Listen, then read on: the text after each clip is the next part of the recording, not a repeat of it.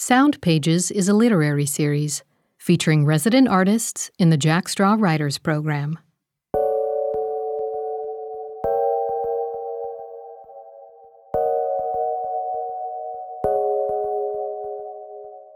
Past this solar system, light years past telescope reach, further than stars bloom and die, planet is black, like midnight black. This program features the work of 2020 writer Maisha Banks Manson. In the first half, you'll hear their conversation with curator Anastacia-Renée, recorded in the Jack Straw studio.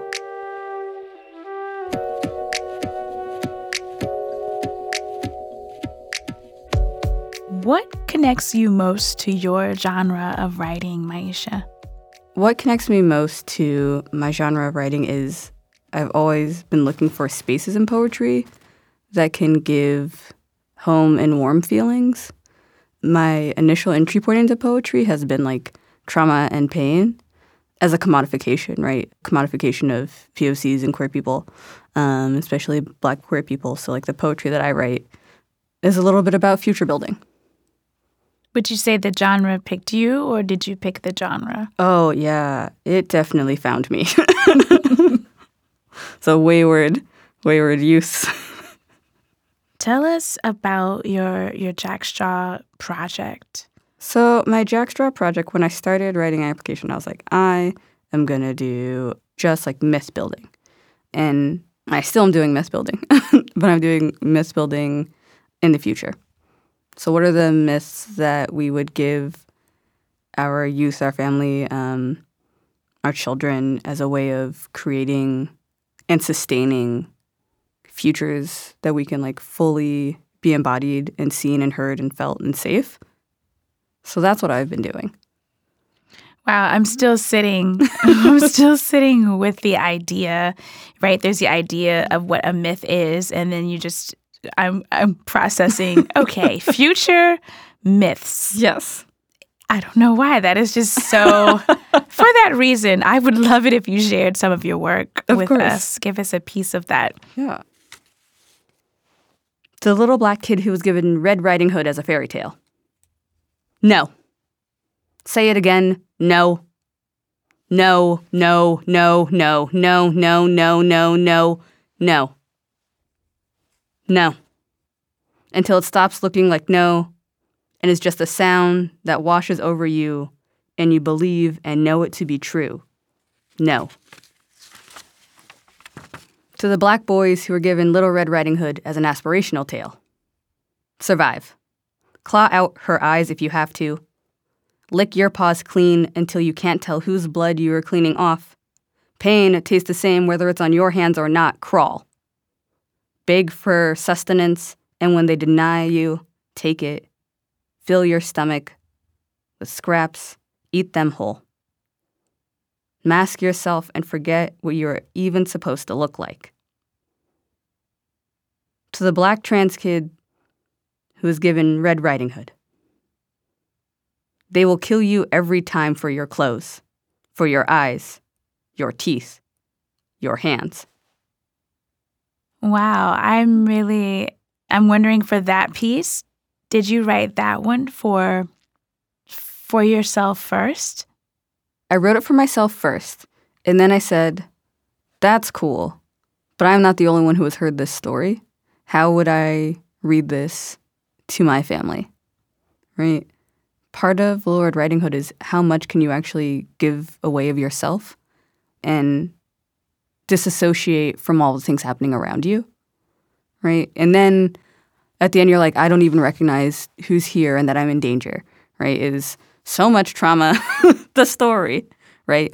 And then that you'll be saved, right, by some unknowing man.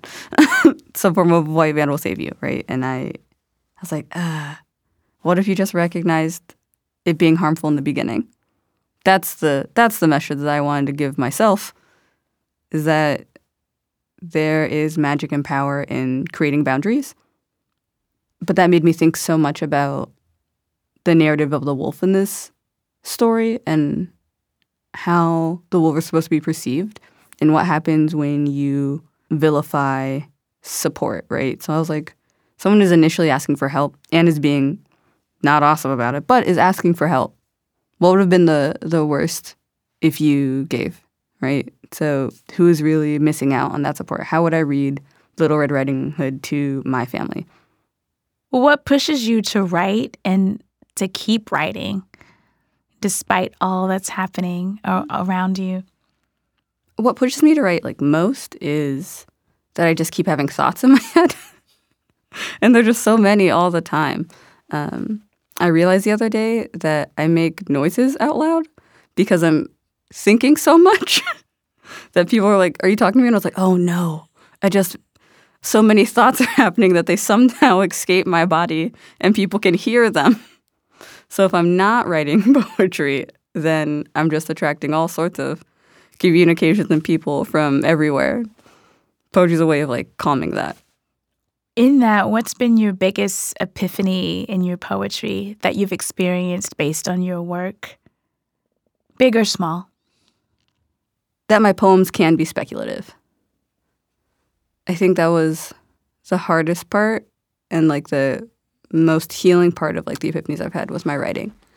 Is that yes, I do like write narrative work, but I could also expand outside of that and like expand that for myself.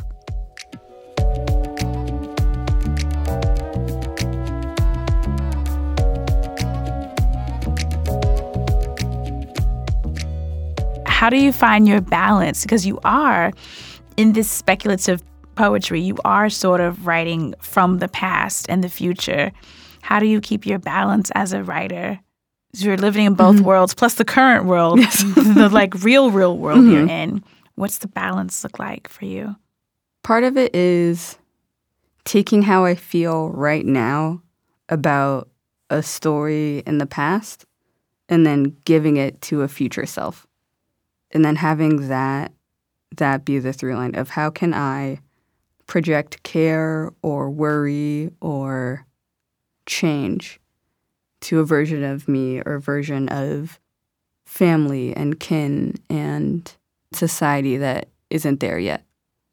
So I guess then going backwards in time to the present to then future, if we were to map it out. As if you didn't have enough things to do.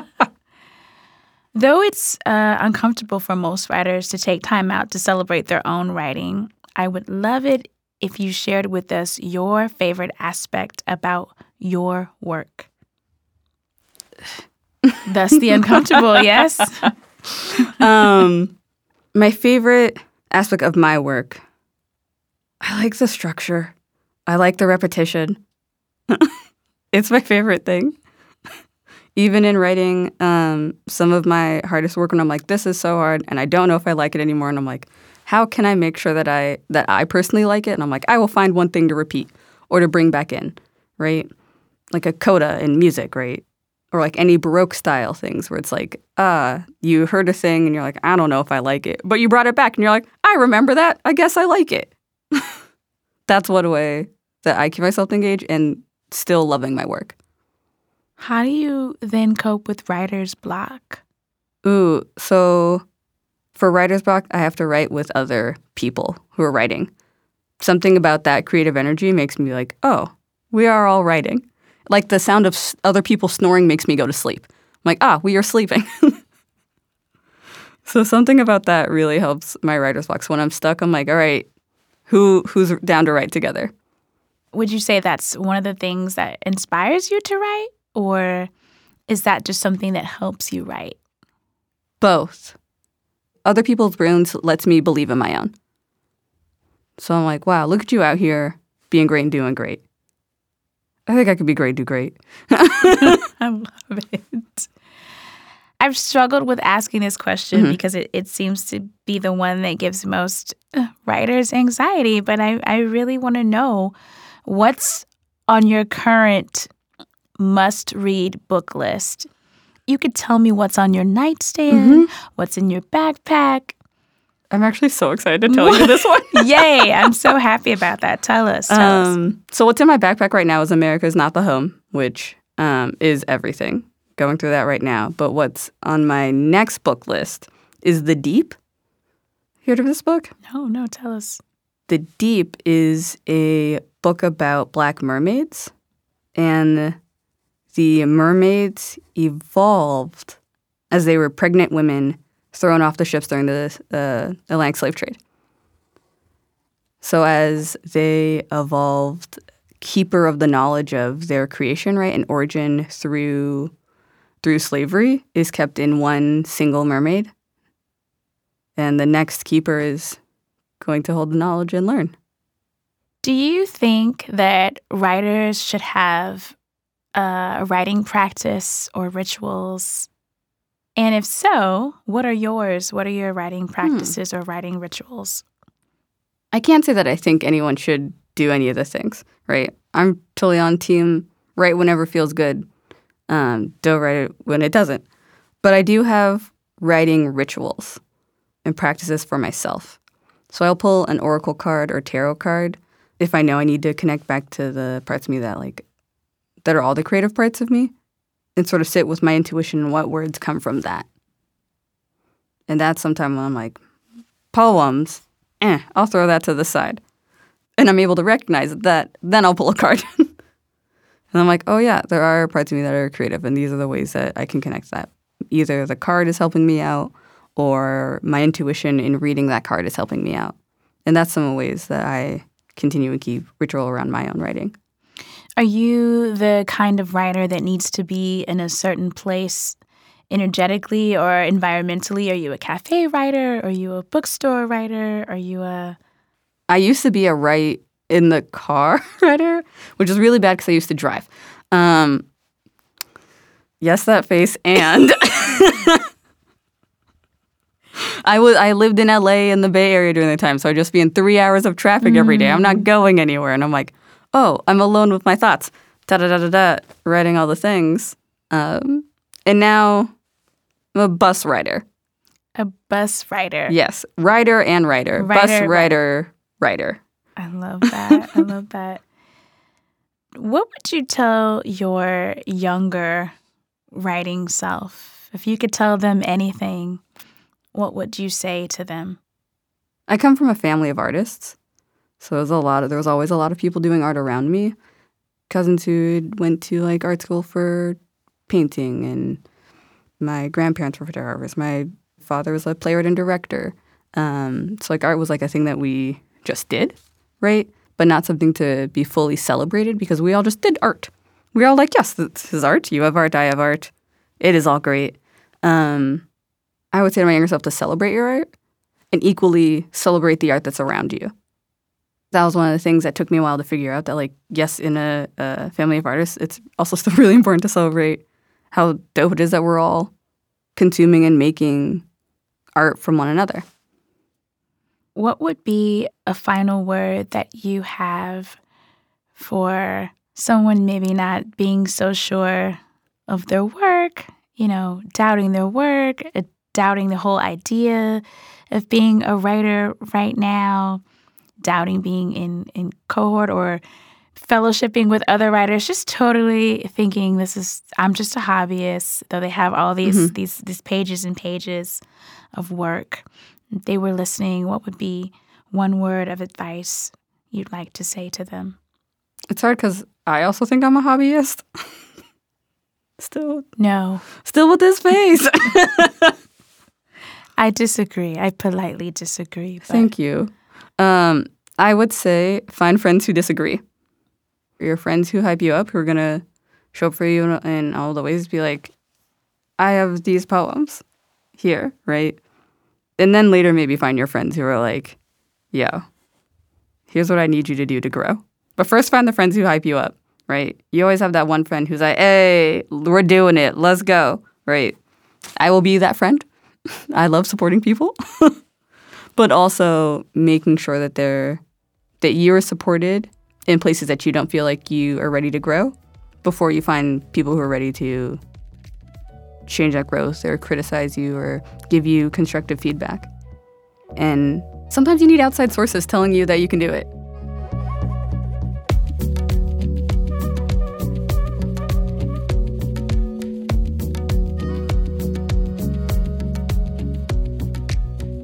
Now we'll hear a selection from Maisha's live reading.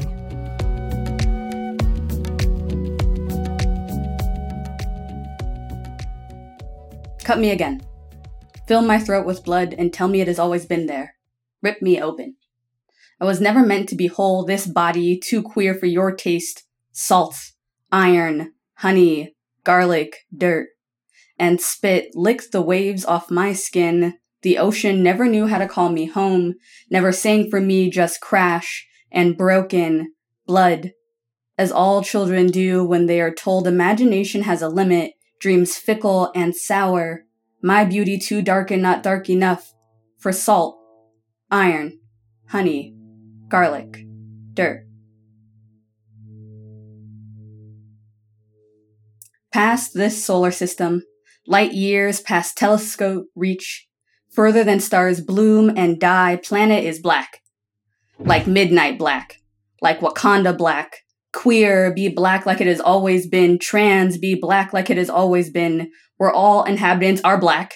Light shine from and consume gorgeous black.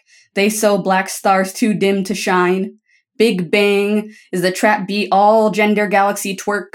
Queer, be black like it has always been. Trans, be black like it has always been. Black like dabba dabba da, like everyday nonstop Sade on the radio. Beyonce, Whitney, Nina, Ella. Radio so black. On this planet, the only sound be Mama Black. Black like like nothing and everything.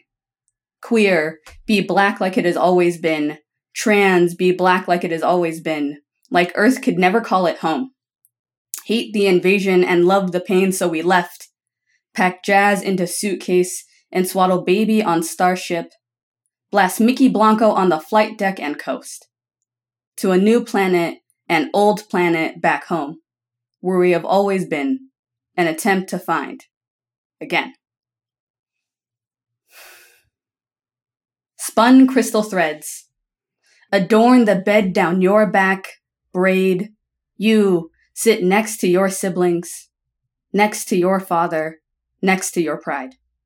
Your mother's hands still glimmer, silver drips from her to you to water and weave your fate. You sit next to your siblings, next to your father, next to your pride, your grandmother. Bathe to her neck in pools of salt as your tears call it home. Your new crown embedded in its glory, you in all of your pride. Thank you.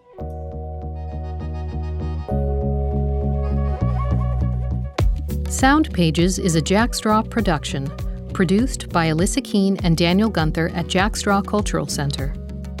Our recording engineers are Steve DeTore, Daniel Gunther, Joel Maddox, and Ayesha Ubiatilaka. Our theme music is by Sassy Black, produced through the Jackstraw Artist Support Program. The 2020 curator of this program is Anastacia-Renée, and the narrator for this podcast is Alyssa Keene. The Jackstraw Writers Program was inspired by an over the back fence conversation in 1996 between author Rebecca Brown and Jackstraw Executive Director Joan Rabinowitz. The program is made possible with support from the City of Seattle Office of Arts and Culture, Four Culture King County Lodging Tax Fund, the Washington State Arts Commission, the National Endowment for the Arts, Arts Fund, and individual contributors. Special thanks to Larry Lawrence for transcribing our writers' interviews. All of the writers heard in this series are published in the Jackstraw Writers Anthology. You can subscribe to this and other Jackstraw podcasts through your favorite podcast app. To hear more episodes and learn about our other programs, visit us at jackstraw.org. Thank you for listening.